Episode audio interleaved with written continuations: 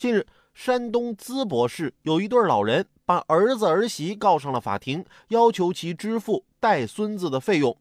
原来，在二零一六年七月到二零一七年六月，两岁大的孙女就被丢给爷爷奶奶抚养，而孩子的父母并没有看望或出钱负担孩子的开销。最终，法院判决被告支付原告垫付的抚养费两千六百元。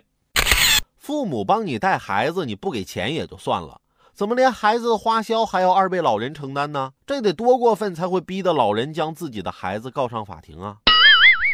要是没有能力养孩子，那你还是不要生了。再说了，有些老人是在乎那点钱吗？